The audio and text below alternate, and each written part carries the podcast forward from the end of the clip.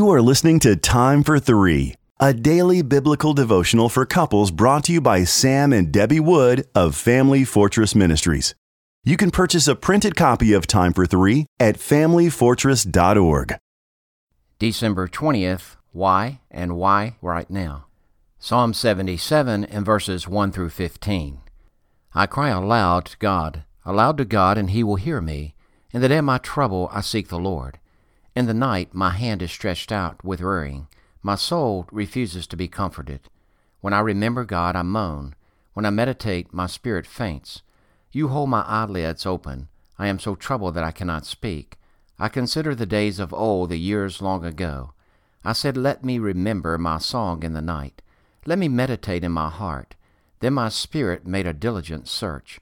Will the Lord spurn forever, and never again be favorable? Has his steadfast love forever ceased? Are his promises at an end for all time?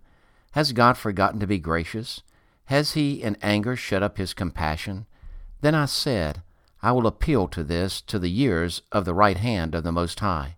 I will remember the deeds of the Lord. Yes, I will remember your wonders of old.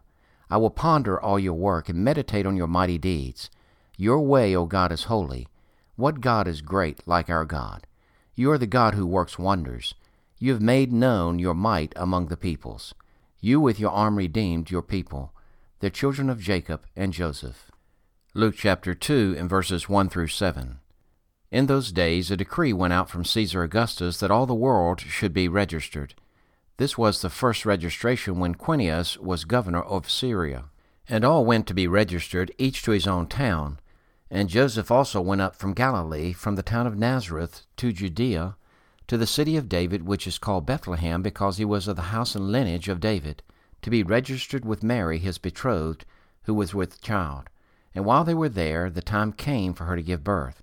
And she gave birth to a firstborn son, and wrapped him in swaddling clothes, and laid him in a manger, because there was no place for them in the inn. A close friend cried to me in anguish. She was overcome with unreasonable circumstances that could have easily been avoided if someone else had fulfilled their responsibilities. The problem was complicated by new job related policies that added an urgent time restraint. The challenge also opened piercing wounds from the past. The timing of the predicament heightened her anxiety level.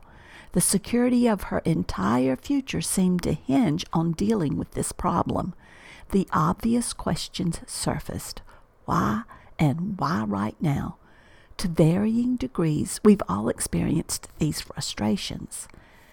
In Psalm 77, Asaph laments a similar dilemma. The complaining overwhelms him.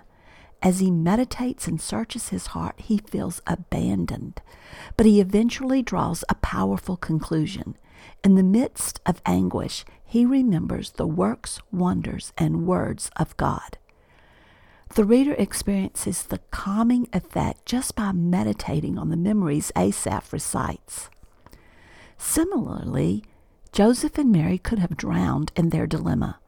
Although God had chosen and honored them, the community probably rejected them because their story was too unbelievable. The emotional strain had to be frustrating.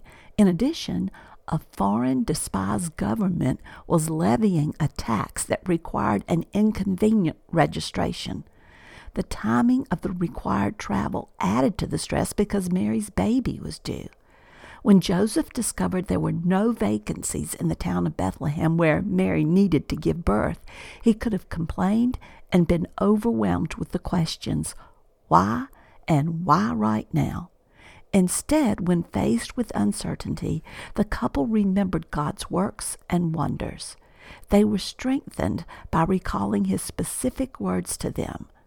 They probably marveled when they reflected on Micah 5 2, prophecy that declared the Messiah would be born in the exact city where they were required to register. Recalling the Lord's work and wonders and words is the answer to the questions why and why right now. Are you facing uncertainties or frustrations that are stressful to your marriage? Follow the example of Mary and Joseph recall the Lord's words, works, and wonders.